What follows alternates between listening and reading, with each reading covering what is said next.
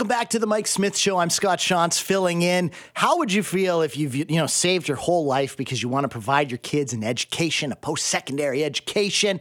You prepare them for it. You've you know it's going to be so much money, and you're dreaming about what they're going to do and how they're going to make a bunch of money and pay for you through retirement.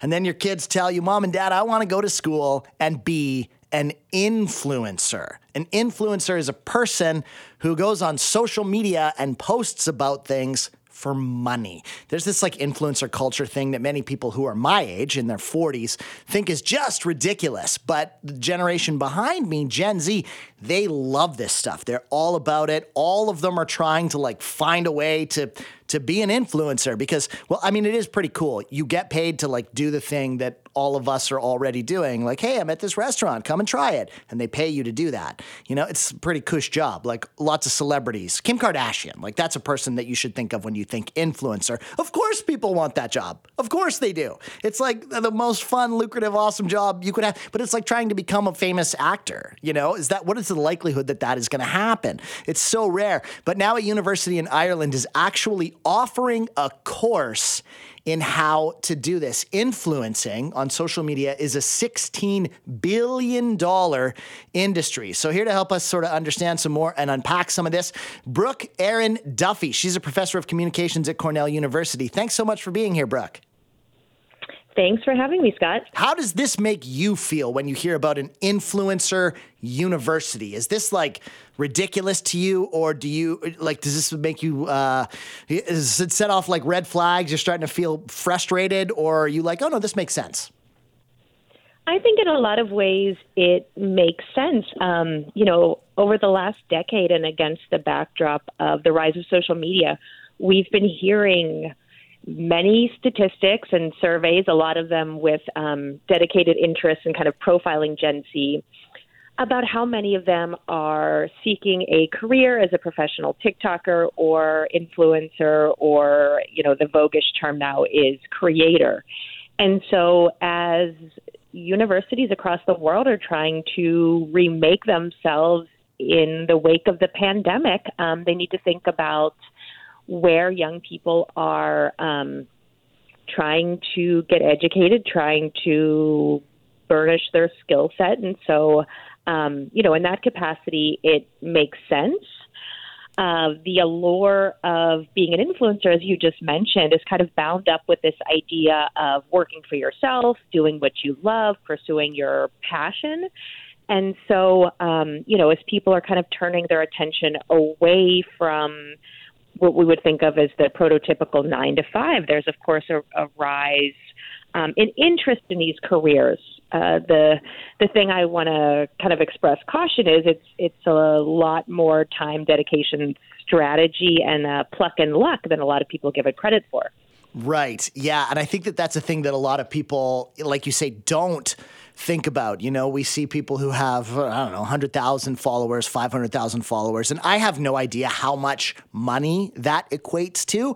I know that, you know, the people like I referenced, Kim Kardashian, those people, you know, I, I heard once that one of them got paid like a million dollars to, to, to tweet about something or to post about something. That obviously has to be, you know, the one in a one in a billion chance, like the pluck and luck thing that that you talk about. But the other side of this that I I want to I want to ask you about you know, so there's a univer- you're a professor at a university, a highly regarded mm-hmm. university, and for so long, universities were seen as this place of like higher education, you know, that have uphold upheld this standard of uh, the betterment of society and of the individual by educating ourselves and by educating each other and discourse and dialogue and having these conversations about how we um, advance, you know, and some of that is by looking back and studying history and studying science sciences and and art. And now, do you feel at all that you know universities are are starting to move into things like like this, and it kind of is devaluing um, the institution in a way? Is that does that resonate with you at all? I think the the tension that you mentioned between um, the sort of ideals of higher education that's you know, in a lot of ways hitched to this notion of the ivory tower and the realities of um, careers and vocational training. I mean, this is kind of a long-standing tension, but I, I will say that in recent years, I think we've seen um, this tension exacerbated, especially in uh, the U.S. case where um, investments in higher education are kind of scrambling away, and so. Um, you know, there is the sense of like, how does the university cater to its longstanding ideals, but also, um, you know, address the, the needs of, of students. And um, yeah, so I, I mean, I think it's it's certainly a deep rooted tension, and um, the other part of it is the fact that universities are kind of struggling with new sources of competition, including the fact that a lot of um, training programs and curricula and um, pedagogical offerings are now offered through the digital media landscape. And so, you know, to what extent are some of the unique product offerings of the university? Well, we hope it is the um, the caliber of research and um, top-notch faculty and so forth. But again, there is that kind of reality of, of students coming in and saying, "Okay, what am I going to do with this quote unquote product?" Meaning my education at the end of it. And so, um, yeah, I, would say it is kind of a, a, marked and ongoing challenge. Yeah, yeah, yeah, absolutely, and and fantastic answer to that as well. That this is something that we've always had to work out and are always going to have to work out. Um, do you expect that we will see more universities doing this type of thing, adding influencer courses? I think we'll see maybe more educational um, offerings in the form of courses. My own university, we offer a, a personal branding course in my department. Um, but I think what's a bit different about this is it's a full four year program.